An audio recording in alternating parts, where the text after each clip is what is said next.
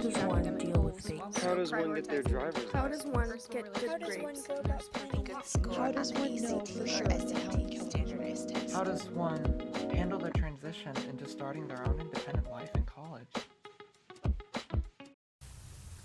Hello there, and thank you for listening to the How Does One podcast. I'm Sarah Lusk, high school senior, and today I'm just going to be answering some questions I found on Quora, and um, most of them have to do with high school, and they'd really be helpful to incoming freshmen. So if you're an incoming freshman and you're nervous, or uh, you're just somebody who feels like you don't have a good handle on this whole high school thing, and you just want to hear what other people think about it and what other people are doing, then this is definitely a perfect episode for you.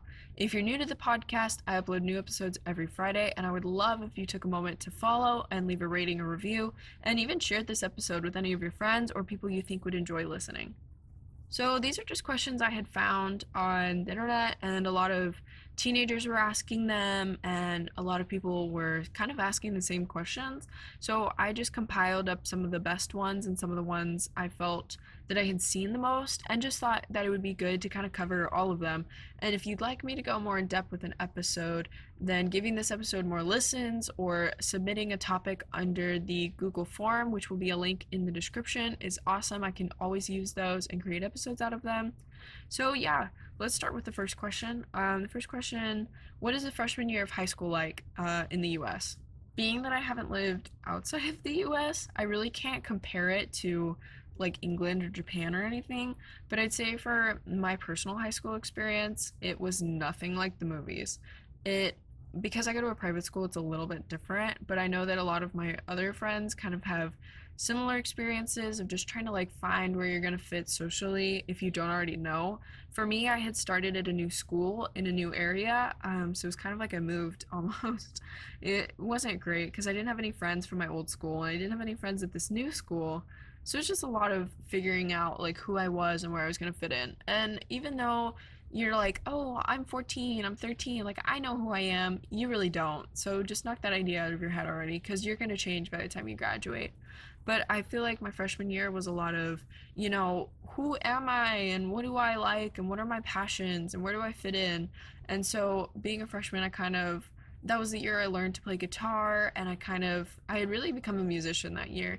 Before then, I would sing on the occasion, but I wasn't working with any uh, worship group or any music group at the time. Whereas when I was a freshman, I was kind of thrown into cold water just suddenly in a new worship band and a new music group. And so for me, that was definitely when I found that music was a passion rather than just something I enjoyed doing on the weekends or in the shower or something. So for me, it was a lot of self evaluation. Who am I? Next question Do you like high school? that is a hard one. I don't dislike high school. I like it much better than middle school, but for me, I don't enjoy school in general. I feel like in my personal experience, this has been a lot of good books, which is kind of random. Like my English teachers just made really good choices in the literature that we read, whereas in middle school it was a lot of like no name authors and like books you've literally never heard of. Whereas now it's a lot more of like Shakespeare and John Steinbeck and like people you know and you've heard of and are known for being good classic authors. So I really appreciated that. I feel like workload wise, junior year was really hard, but sophomore year was like excessively easy. And so, you know, there's that balance. Whereas middle school was just 100% hard for me. Like, I never had time to do anything else. And I think the difference is that in high school, they give you study halls, or for me at least, I have an extended lunch period. So I have extra time to get homework done. And even in class, I can have my computer. So if the teachers, you know, we just finished a quiz or something, I have that extra time to work. So I feel like that definitely worked out for my schedule much better. And with my specific school type, it was definitely geared towards lowering homework amount but increasing difficulty in class time. So it kind of balanced out different than public school, but it worked in my favor. So I'd say I do like high school. So if you're kind of like worried of like, is high school going to be better than middle school? Yes, it's going to be way better. And by the time you're a sophomore, at least, you'll kind of have figured out who you are and what you like and what you don't like. So in middle school, it's a lot of like trying to group hop and trying to status jump, and you're trying to become the cool kid when in reality, those people are chosen by birth. Let me tell you, there's no way to move socially.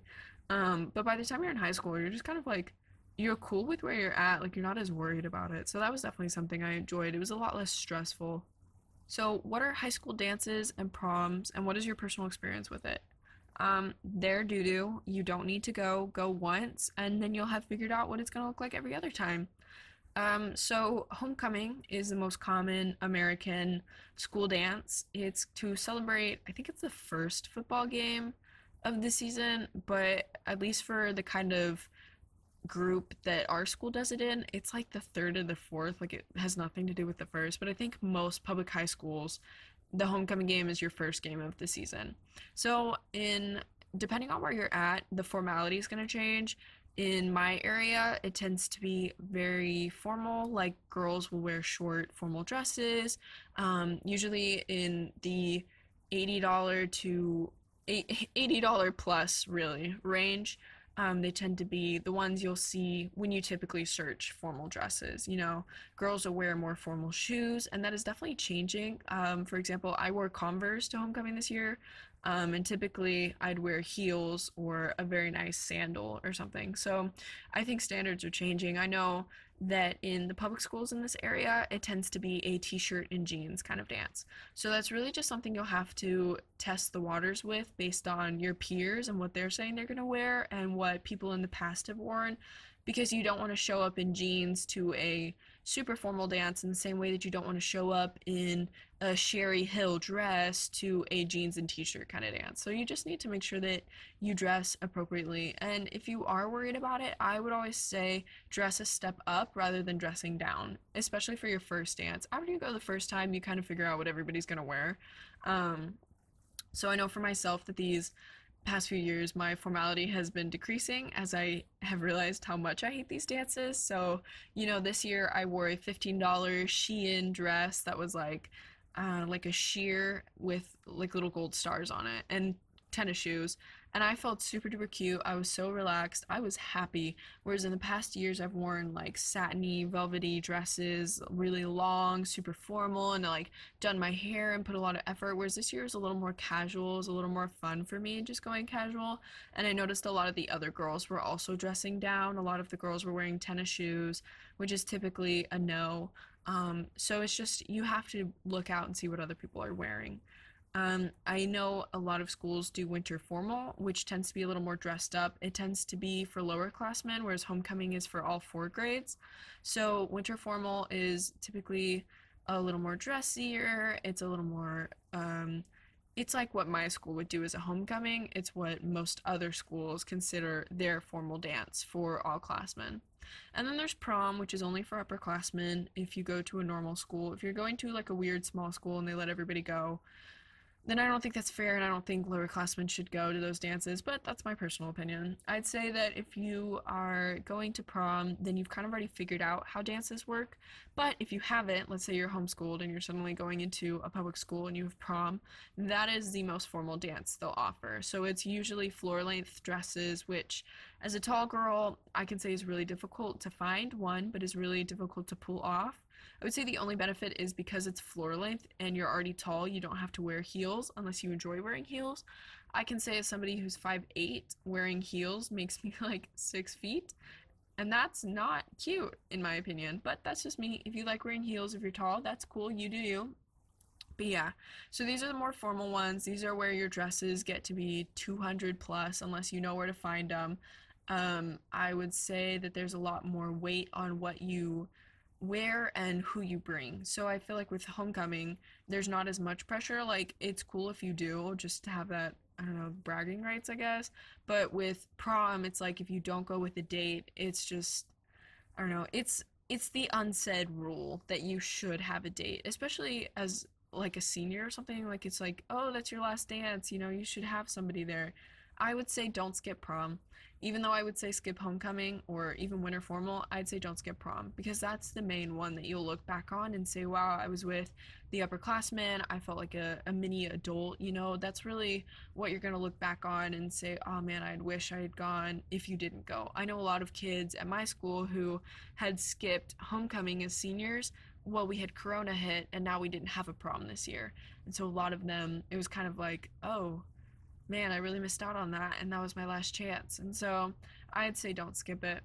Okay, another question I saw and kind of like really, I don't know, it just kind of reminded me of real people because, um, I don't know, you kind of forget that you do these things and that other people also do them. And so the question was, how can I stop comparing myself to my classmates? The comparison game is strong. Everybody does it, no matter how cool, no matter how pretty, no matter how ugly you think you are, you are comparing people you're comparing how attractive you are in comparison to others, whether it's a positive or a negative outlook. You're comparing how creative you are, how intelligent you are. There, you are always going to be comparing yourself. I'd say the best way to not compare yourself is really to understand that each and every person has different giftings. You know, I'd say there are so many girls who are gorgeous, and all day I could sit there and be like, man, I wish I looked like so and so. I wish I looked like this girl but that's not going to get me anywhere and it's really just going to make my high school experience focused on the people I wish I was. And instead of living inside of their life, it's so much easier to live inside of mine and say, okay, cool, like they're pretty, but I I'm intelligent, I'm artistic, I'm musical. You know, so focusing on your own giftings in a non-prideful way, you know, being humble about it is definitely a good thing. Um, it's okay to recognize that you have giftings. I know some people who are overly humble and you'll tell them, oh wow, like you did really good. And they'll be like, no, I was terrible, but thanks. And it's not even like that they actually did terrible, it's that they don't want to be viewed as prideful or like they're full of themselves. So I think the best way to stop comparing is realizing that there will always be someone better than you and there will always be someone worse than you. And you just need to recognize what you're good at in the moment instead of focusing on who you could have been. The next question I have written down is How can I befriend an introvert? As an extrovert, I can let you know that it is hard. Introverts don't tend to be attracted to extroverts in my experience, especially chatty ones like me. It, it overwhelms them. So I'd say the best way to get friends with an introvert, introverts tend to be deeper people. Not every introvert is very deep and thoughtful, but a lot of them are. Um, so I'd say the best way is to not be shallow. You know, be yourself, but don't be shallow with them. That's not an attractive feature to an introvert.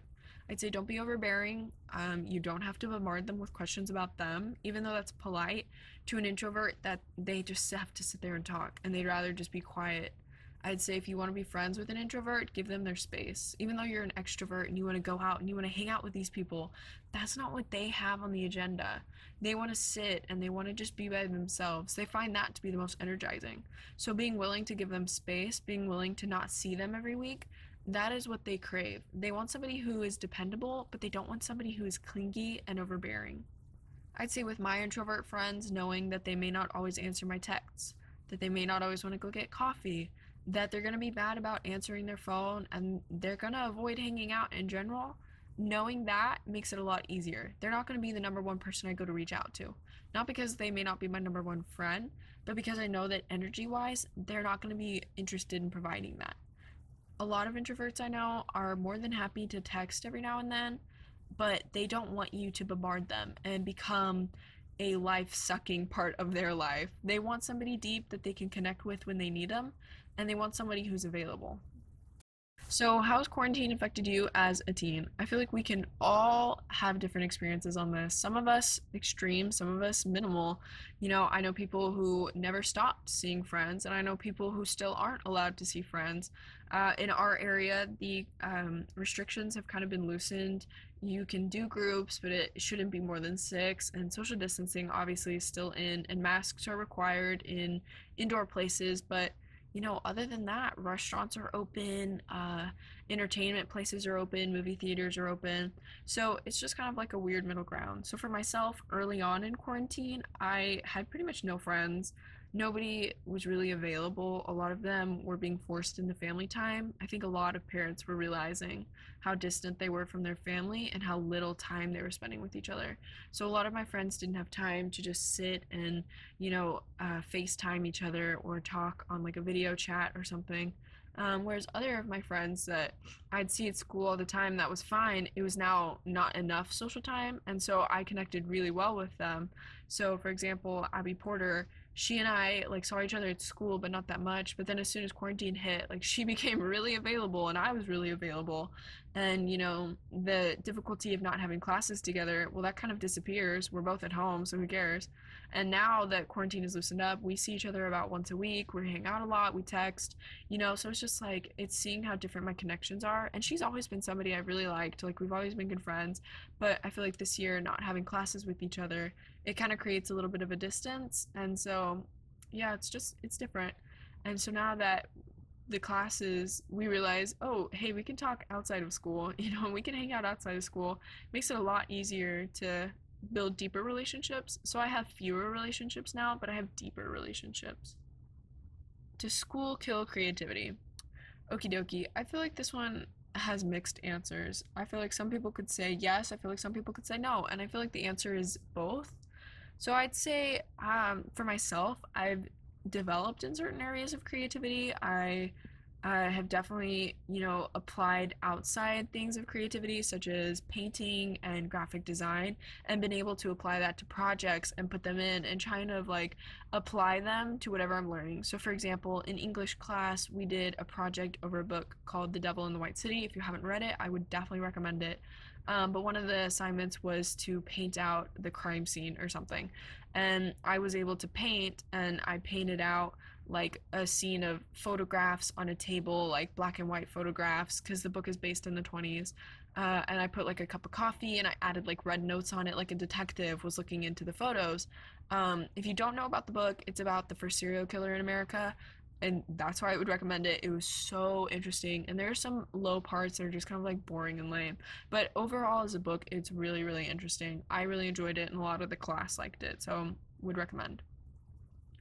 But with a project like that, I was really able to um, kind of do art, you know, and I don't really do that as much as I kind of talk about it. It's not something I sit down and do quite regularly unless I have a purpose for it. So being able to do that for class, it was really stress relieving to take a break and paint, but it was also something I really enjoyed doing. So in that way, I stretched my creativity. In other ways, I feel like for example, writing essays, I've learned that there's a format and there's a template, and you follow the template and then you're done. You know, I'm not as willing to break the rules and do something experimental and creative in my essays because I know what, what I do work. And so I know that if I change it too much, my grade might differ, and I'm not willing to put in that risk. So with that, I'm a little less creative. And I'm not sure if that's so much being less creative or being more cautious. So you can take that however you want. I feel like it also teaches us that there's just a formula to life. You just do the same thing over and over again, and eventually you'll get the right input that you want, and you're good to go. So you're less willing to take risks. And I feel like with social standards and with social status, those are both also things that it's it's being ingrained in us that we shouldn't take risks, or we may be looked down upon, or we may be thought of as the outcast. So I feel like in some ways yes, in some ways no. Okay, so this is kind of the last question I'm going to answer. Um, and this one is I feel like a good overarching message, I'd say, for this topic in general is are private schools better than public schools? So, as I've said so many times, I go to a private school, um, and the experience is very, very different. And it's not so much it's better, it's worse, it's just the people are different. So, I'd say education wise, no, at least not with my private school. If you go to a private school that's built to be better education wise, then it's different. I'm sorry if you hear noises in the background. My dog is sitting back there and he's kind of grumpy. Um, yeah. And so I feel like education wise, no, not for my school. I feel like my school skips over a lot of things or I feel like we don't understand things as well. I feel like they cut corners in certain areas to make students pass. I know at least for Spanish that was a big problem was a lot of kids didn't look like they were to pass and then all of a sudden they did and I mean, that's none of my business, so maybe I'm wrong, maybe it's just rumors, but it just, you know, there's certain things that I kind of raise a brow to, and I'm like, is that, is that right? Are we really learning what we're supposed to learn? Is this a, a compressed version of it? You know, to what extent are we missing things? How is my education differing? Why does everybody at the school have A's and B's and like a small handful of C's? Whereas when you're in public school, most kids are B and C. You know, I can't help but wonder if the difficulty is different for our school to increase ratings. That's just my wondering, you know, there's no real evidence to back that up except that the difficulty of the classes are non existent. I'd say socially, private school is probably less differentiation in the kind of people. For my school, it tends to be a lot of middle class people. Surprisingly, you I know that the world has painted private school to be girls in short skirts and like clueless vibes and um, mean girls vibes where they're all just kind of like aggressive to each other. And that's like really not at all how it is. Like private school kids don't act like those stereotypical white people that are all put together. You know we're just kind of like teenagers. And we we all recognize that being in a private school is actually negative points. Like it doesn't make you look better. It makes you look like a snob and like somebody who doesn't really it makes you look like daddy's money kind of thing so yeah so I'd say socially because we're all pretty similar, the cliques are less. And I go to a Christian school, so that may have a part into it. That's like kind of a big thing in the religion is that like you shouldn't be separating people based on social status. And I know not every Christian does that. So before you're like, well, that's not true, just hear me out here. In this school, that is how things work. If you go to a non-religious private school, it may be a little bit more extreme based on the kind of money you make. You know, if you're richer, then you may fit into a rich kid clique. Um, yeah, so I feel like in public school, because people are so diverse, that that could be a plus and that could be a negative. You know, you have more options of who you can be friends with, but at the same time, there's a lot less understanding between people because they're so different. So, yeah, this was just kind of a chill episode. This was mostly me ranting about my opinions on high school. Um, again, this was super last minute planned, so hopefully it was still a good quality episode that you can enjoy. Um, today was just a crazy busy day for me. If you care, I got a car and um, I opened a savings and checkings account. So those are both cool things that big kids do. So I'm proud of myself. Um, so yeah, that's really why it was a busy day. Um, if you're wondering what kind of car I got, I got a Hyundai Accent 2016. Pretty cool, pretty excited about it. Um, so I'm planning on spending the weekend like detailing the car and just kind of cleaning it. I feel like that would be really therapeutic. Don't at me, okay? I'm trying my best here. But yeah, I'm super duper excited about it and so thankful that my parents paid for it. And I'm just excited to see, you know, myself with a car. I don't have my license yet, so I'm supposed to get it next Thursday. Wow, I guess I should add that to my schedule. Hopefully, I get another podcast episode out without it being super last minute like this.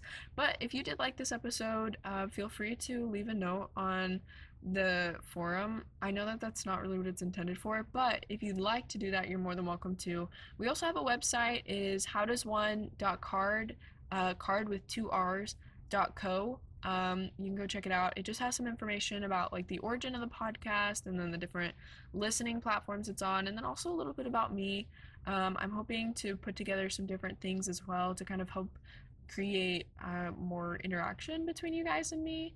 Um, so yeah, so feel free to check that out. Don't forget to follow and leave a rating and review. And yeah, I really appreciate each and every one of you guys for listening and for caring about what I have to say. Just this little teenager in her closet, you know. So yeah, thank you for listening. Stay safe.